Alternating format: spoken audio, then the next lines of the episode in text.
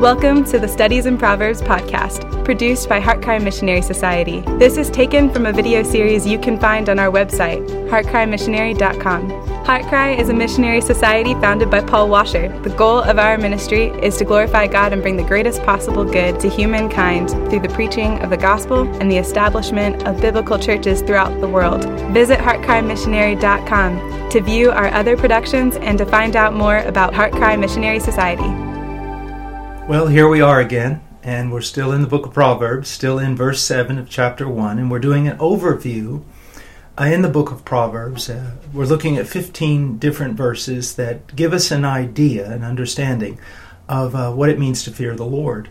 Now, in the last session, I believe we went through seven of them, and now we're going to try to get those last seven in before we go on to verse 8 of chapter 1.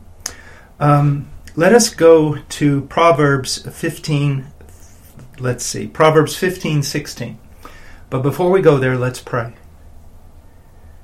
Father, there are so many wonderful verses here, so many great truths. Please help us to proclaim them, to expound them, and please help the young people who are listening to uh, to understand their content, to apply it, and to see that this is truly the way of life, that there is a, so many good things in the keeping of your commands. And lastly, Father, and most importantly, I pray that the young people will see that even in spite of the greatness of these commands, nothing is greater, more wonderful than your gospel, than your Son who died for us and rose again from the dead. And I pray, dear God, that these children would not so much be enamored by principles, but that they would see Christ and believing in Him have eternal life. Father, I ask this in Jesus' name. Amen. All right. Well, Proverbs 15 16. It says, Better is a little fear, it, better is a little with the fear of the Lord than great treasure and turmoil with it. You know, I, I I've heard about these reality TV shows, you know, where they um, bring a camera into the home or the mansion of, of wealthy people, and and you see that they have so many things and so many supposed opportunities, and they're famous and they know famous people, and their life is full of, of glamour and excitement and also superficiality and turmoil and conflict and selfishness and so many other things that, that carry with them a horrible penalty. It says here, Better is a little with the fear of the Lord than great treasure. Now, we've already seen, and we will see over and over again, that the wisdom of God is greater than any treasure. Now, here I want you to recognize that it's not saying that it's uh, it's wonderful that you're godly if you're if you're poor and you live in poverty. That's not what it's teaching. It's not what the Bible teaches. Um, the Bible is not against even a material prosperity. It is against um, luxury, sensuality, extravagance, but it's not against living a noble life. It's not against having the appearance, because it, because the appearance is true, having an appearance of of the blessing of God. There's nothing wrong with that. You know, when you come to my home, it's not it's not a luxurious home, but it's a strong home. It's a strong house. It's it's built well. Uh, the yard is cut. I want things to um, appear orderly and clean, safe, secure. I want someone to look at every aspect of my life, whether it's it's my clothing or my car or my home or, or anything else, in NC. there is a soundness there, there's a healthiness there, there's an order there. Okay? So God is not saying that you are very, very spiritual if you live in sackcloth and lay in ashes and you uh, mourn all the time and you're half starved to death. No. The, the Bible teaches us that there is a blessing and there is a prosperity. But it, it's a prosperity in the context of, of someone who loves the Lord, is living for eternity, loves their brothers and sisters in Christ, someone who is generous and kind and self giving. You see, there's always a balance, and in the same way that there's always balance, there's always people who go to extremes. Whether it's the TV preacher talking about prosperity and jets and cars and mansions, or it's the other person who's believing that they're so spiritual because they, they only get their clothes at Goodwill and um, they only eat rice and beans. And, and neither of those things um, represents the balanced life of Scripture. Now, there may be times when we have to go through great suffering. There are very godly people who have spent many years, John Bunyan in prison, others who have suffered poverty in the book of Hebrews. But as a normal case, um, people should not see luxury or extravagance in us at all, or sensuality, but they should see a wholesomeness, a nobility, a security, a cleanness, uh, an ordered life. Now, but he says it is it is better to have just a little with the fear of the Lord than great treasure and turmoil with it. And that is so true, particularly with regard to relationships. To have turmoil between a, a husband and a, a, a wife, to have turmoil between parents and children, to have turmoil between siblings is a terrible thing.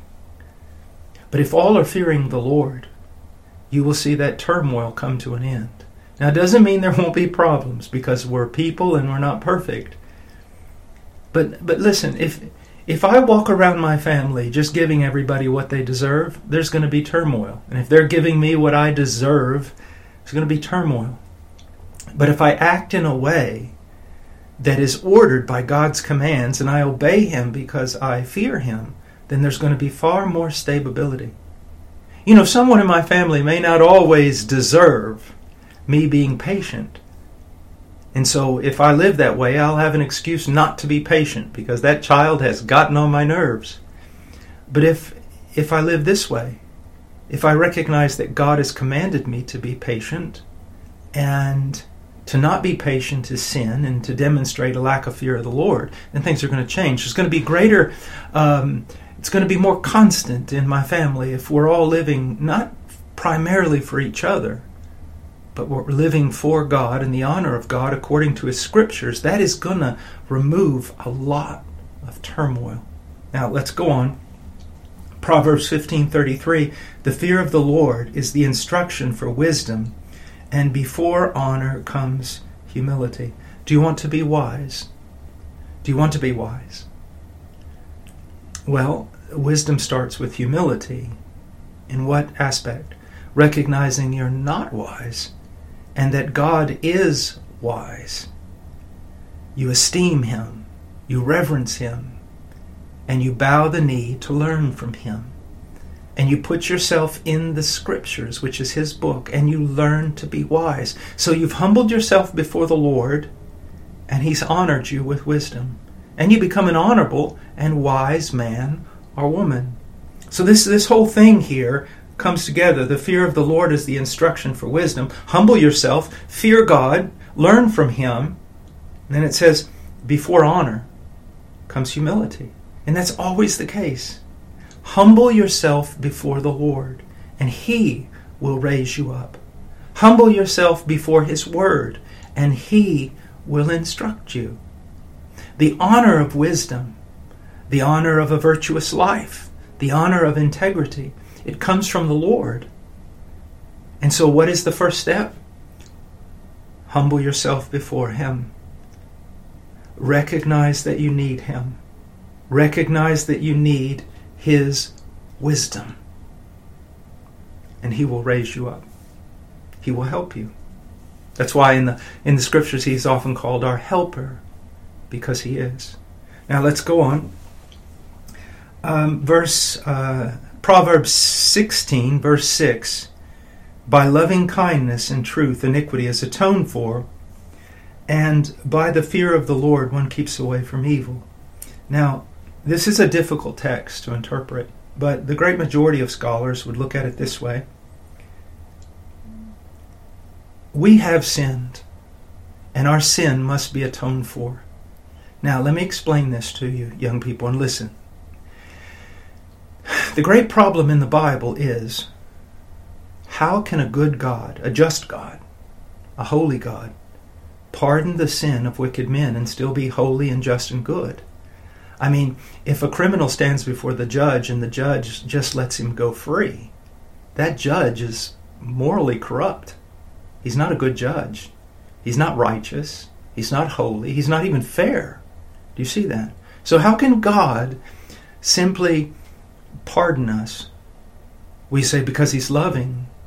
Yeah, but there's a problem. His love cannot contradict His righteousness. He is loving and righteous, and He has to exercise both of those things. So, the answer is found in the gospel of Jesus Christ.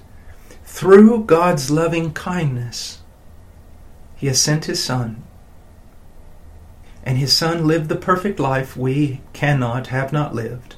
And his son went to the cross. And on that cross, all the demands of God's justice that he had against us, all the penalties, all the punishment we deserved, it fell upon the Son. The Son was our willing substitute.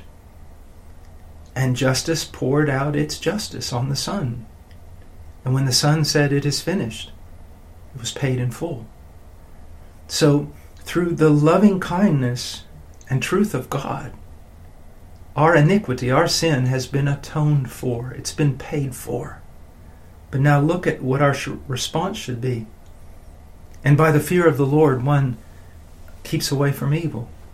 You know, this thing about, you know, let us sin that grace abounds. You know, some people will say, well, you know, we're saved by grace, not by works, so let's just live in sin. A person who says that type of thing has not been saved by grace.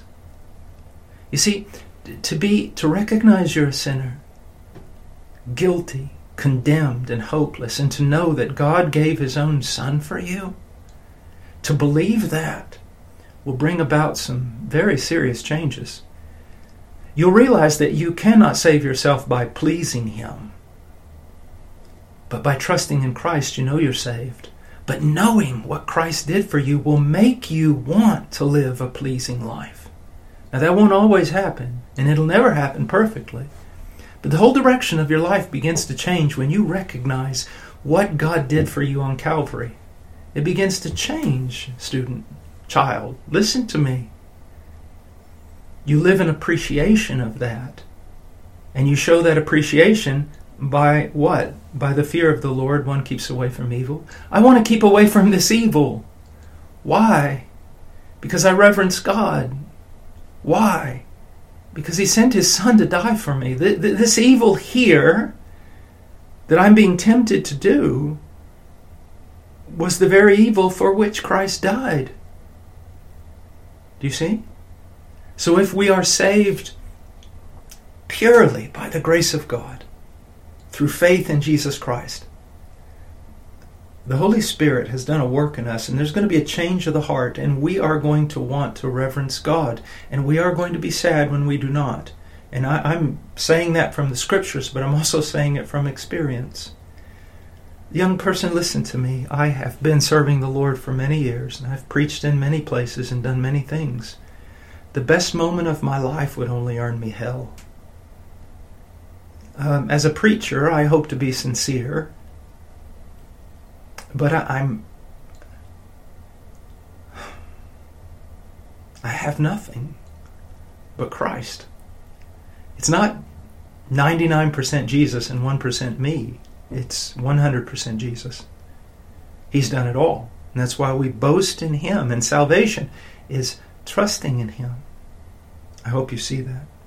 Now, um, Proverbs 19:23, the fear of the Lord leads to life. It talks about life. It, it's not just talking about uh, many years, a quantity of life. It's talking about a quality of life. You know, there are many people who live many, many years and they regret all of them because their life has no quality to it. Jesus Christ came to bring us life. And that life is defined by knowing God, communion with God, and living in the blessing of God. So the fear of the Lord leads to life, truly does. And then look what it says so that one may sleep satisfied. Um, the word literally is sleep full. Content. Content.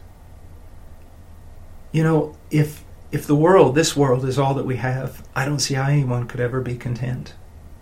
Because there's so many people out there that have so much more than we do, and if this world is all we we get, then we need to go out there and get as much as we can. But if we're waiting for a kingdom whose maker and builder is God, then regardless of our lot in life, um, you know, whether you're a missionary sleeping on a straw mat in Africa, or you're a extremely wealthy businessman who is also a godly Christian, the satisfaction doesn't come from what you are or what you are not, but it comes from your relationship with God. That's how you know peace. Is fearing the Lord, believing in his son, knowing that you belong to him. That's what allows you to go to bed at night, satisfied or full. Now, he says, untouched by evil. Now, we've gone through this, we're going to go through it again. Uh, it doesn't mean that someone cannot break into our home and do us great damage. It doesn't mean that a godly missionary will never be martyred or beat up or suffer. That's not what it means. But it does tell us that the evil one will not touch us. It does tell us that not even death, that nothing in this life and nothing in death can take us out of the hand of the all sovereign God and we rest in Him. You see, here's the thing. Uh, if tomorrow morning I wake up and every army in the world is out in my front yard, now my yard's not that very big, not that big, but let's say that they were all out there with all signs saying, in five minutes, we're coming in and we're taking you out. You know, they do have the strength to do that, don't they? I mean, one guy probably standing in my front yard could do that. But I know this they can't touch me unless it's ordained by God. And if it's ordained by God, it's for my good. Do you see that? You see, here's what I want you to see. Um, all these blessings of life, temporal blessings, they're, they're not wrong and they're not bad. I, I, I want you to enjoy life. But I want you to see something. Um, the greatest blessing is that you have eternal life that no one can snatch you out of Christ's hand or the Father's hand, and that neither life, nor death, nor powers, nor principalities, nothing can separate you from the love of God. And that God's good for you is not necessarily temporal, it's eternal. It's so much higher than temporal. It's eternal that you be conformed to the image of Christ. And He's going to do whatever's necessary. And the things that are necessary for me to be conformed to the image of Christ are not necessarily necessary for you. And so, untouched in a way that no one will be able to ever separate us from the love of God. Now let's go on. I've got to get through these. Proverbs 22 4. The reward of humility and the fear of the Lord are riches, honor, and life. Now, again, we don't need to go back and explain this. But in a general way, when you look at those who walk in humility and who fear the Lord, their life is full. And this, this thing of riches, honor, and life was kind of a, a Hebrew way of talking about a full life. And we know that riches aren't sinful, honor's not sinful, and life is most certainly not sinful. But we know people who have riches and honor and life, and their life is not full at all. So that can't be his meaning. His meaning is that in whatever station of life you're in, there will be a sense of fullness and a wonderful world, word that so few people ever grasp contentment. To be content in the Lord. and with His will for your life because you know that He loves you. And you know that He has a plan for you. And you know that one day He'll take you home uh, to glory. Now let's go on. Proverbs 23:17 Do not let your heart envy sinners, but live in the fear of the Lord always. Uh, especially for a young person, it is so easy to look out there at you know maybe famous actors and athletes and, and different people that that maybe not all of them are but but some that are, are quite ungodly and yet it seems that the world has been laid at their feet. And there's a temptation to want to be like them. Don't make that foolish mistake. Don't what does it matter jesus said if someone gains the whole world and loses their soul and never realize this, this whole world lies in the power of the evil one. It doesn't mean that he has more sovereignty of God or that they're equal and they fight against each other. But in its rebellion and sin, it's been turned over to some degree to Satan's subservient rule. And he can give it to whomever he desires. So be very, very careful. People who inherit the earth in this life oftentimes have inherited nothing. Satan will dangle these things in front of your face in order to draw you into a trap. Now, uh, many of you, like I said, I'm teaching this to like 12 year olds above and below, but um, I'm 58, and you know what's amazing? I have lived long enough to see people that were my age. Let's say I was uh, 18. Famous athletes who were 18, 20, you know, famous actors, famous singers, famous people who who when I was young I looked at them and I said, "Man, this isn't fair." I mean, you know, I'm driving a beat up old car and this this guy owns the world. He has jet planes and he has this and that and everybody loves him and he's famous and all these things. I've lived long enough to see what happens to them later. Not in every case, not not everyone has a destroyed life, but what I'm saying is by and large, remember, the old man sitting on a bench looking and saying, by and large, I've seen people who were very, very beautiful, but now they're old and ugly. I've seen people who were very powerful and now they're very weak. I have seen people very, very rich who are now very, very poor. I have seen people who you would envy them for their strength and now they're dead. I've lived long enough. The Bible is true, whether I affirm it with my experience or not, but I can tell you this I've lived long enough to see it's true. I have seen people gain the world and lose it. But on top of that, also lose their soul. Now, don't do that. Very, very foolish. Now, we got to keep going on. Proverbs 24 21. My son, fear the Lord and the king. Do not associate with those who are given to change. Listen, we've talked about fear of the Lord, but let's talk about fear of the king. Kings are imperfect, presidents are imperfect and and kingdoms um, they rise and they fall. One king will come who is righteous and do much good. Another will come behind him and, in a, just a stroke of a pen, destroy all the good that he's done and turn the nation back to evil. And and so yes, we, we don't we don't live for this kingdom. We don't live for earthly kings. But in another sense, we've become a people who are very vulgar, very common and rude, and we don't seem to have a sense of, of honor for anything. And we've been taught uh, to, to anyone who has authority to dishonor them. And, and that's not true. We need to be wise. We need to be discerning. We, need, we never need to entrust ourselves wholly to, to any man, any person, any authority. Yet at the same time, the Bible teaches us give honor to, to those whom honor is due. You know, when a president I agree with um, arises, I call him President so and so. And when um, a president arises that I don't agree with, I still will call him President and use his name. I will seek to give honor also, with regard to your parents, no, your parents aren't perfect. Yes, they're going to make a lot of mistakes. Yes, they're going to have to come to you sometimes and ask for forgiveness. That's true. But don't ever get into an attitude of you despise authority just because it's authority. Because that is a quick way to death. Don't do it. Be discerning. Be wise. But don't be one of these vulgar, common people who simply are. They scoff at everything and they mistrust everything because you'll you'll dry up that way. Just become bitter and it's wrong. All right. Um, it says do not associate with those who are given to change. And this is something that we need to be very careful about in our own character.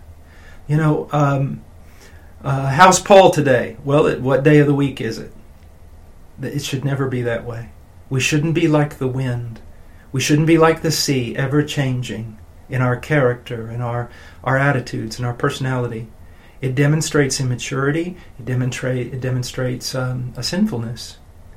Again, there are attributes that pertain to God alone, and yet we are to seek to uh, reflect the image of God. And one of those great attributes of God is He's immutable. You're always going to get the same God. He does not change. So what he told told the people in, Mal- in Malachi, he said, the only reason you're not destroyed is because I don't change. I'm faithful to my promises, my covenants. And, and so be very careful of yourself. If you see that you're always changing, then recognize your need to grow. Get in the scriptures. Get discipled. Go to your father, your mother, your pastor. Ask for help. Grow. It's not a good trait to be ever changing. It also makes it very difficult to be in relationships because no one knows what they're getting. What's he like today or tomorrow or in this circumstance or that circumstance? We, we need to seek to be constant. And it is difficult. It's difficult for me, but we need to grow. Now, also, those people who are given to change, it makes it very difficult to trust in them. One day they're hot for God, another day they're cold. Another day they're lukewarm. One day they seem to be overly religious and legalistic. The next day they seem to be antinomian, that means against the law, or living as though there was no law of God given. Be very careful. In your friendships, look for stability. Don't, don't look for perfection, or I won't be your friend. But look for some sort of stability with regard to their walk with God, because all instability demonstrates immaturity and lack of conformity to Christ. Now, the last one, um, and you're going to think, oh, this is for the girls. Proverbs 31:30, charm is deceitful and beauty is vain, but a woman who fears the Lord, she shall be praised. I don't know how long it's going to take us to get to Proverbs 31 to talk about the godly woman, but um, how many of you guys out there have read that? You say, I'm not reading that. That's for women. No, actually, it was written for a son in order to discern who is a, a godly woman, who is a woman uh, to whom you want to commit your life. And charm is deceitful. I mean, uh, the devil, I imagine, could be quite charming. Maybe he was very charming in the garden. But charm can be very, very deceitful. People can pretend, they can know how to act, how to move your emotions. Beauty is vain.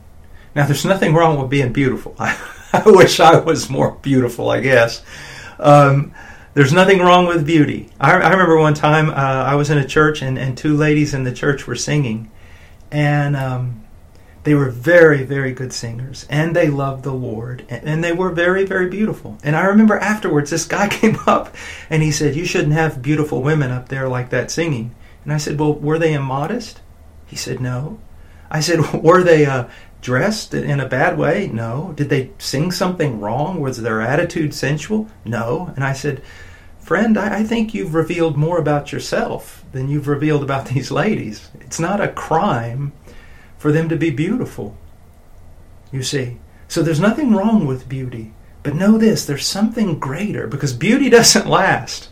It really doesn't last um, a long time. Physical beauty, anyways um, a woman who fears the Lord, she will be praised. She will. And I can tell you this, guys. You can marry a beautiful woman if she doesn't fear the Lord. It will be like living in a prison. It really will. Now let's turn this around. Um, chivalry is deceitful, and a handsome, being handsome with a lot of muscles, is vain, ladies um, or a man who seems to be a great, you know, wealthy. All of that is not the standard by which we judge the character of a man. In the same way that we don't judge the character of a woman by charm and beauty. But the great quality you're looking for is this person fears the Lord. You see, if my wife lives, responds to me only according to what I deserve, well, I don't always deserve the best. Um, I have my own problems.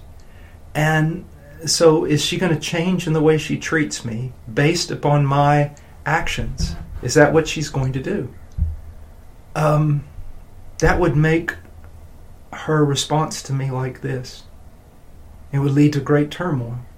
But if she says, Look, I'm married to this man, and God has given me certain commands to obey, regardless of whether he's worthy or not, then her attitude and her actions toward me are going to be a lot more stable. In the same way, if I look at my wife or my children and say I'm I'm going to act toward them according to what I think they deserve or how they acted today, then again my behavior toward them is going to be very unstable. But if I sit there and I think no, God has given me commands regardless of regarding how I should act, regardless of what they do. Do you see how much stability that adds to a relationship? So the fear of the Lord is very theological, but it is also extremely practical. Now, the guys here at the office told me do not go beyond 20 minutes. But I've gone 31, so forgive me. But I hope this has been helpful. And in our next uh, session, we'll come back and, and we will start uh, verse 8. So until then, study the scriptures, pray, walk with God, enjoy God, commune with Him, and love your brothers and sisters in Christ, and love those who are not in Christ. Honor your parents, and uh, most of all, trust in Christ, because all those other things do not matter unless you have faith, saving faith in Him. Thank you for listening to the Studies in Proverbs podcast produced by HeartCry Missionary Society. Visit heartcrymissionary.com to view our other productions and to find out more about HeartCry Missionary Society.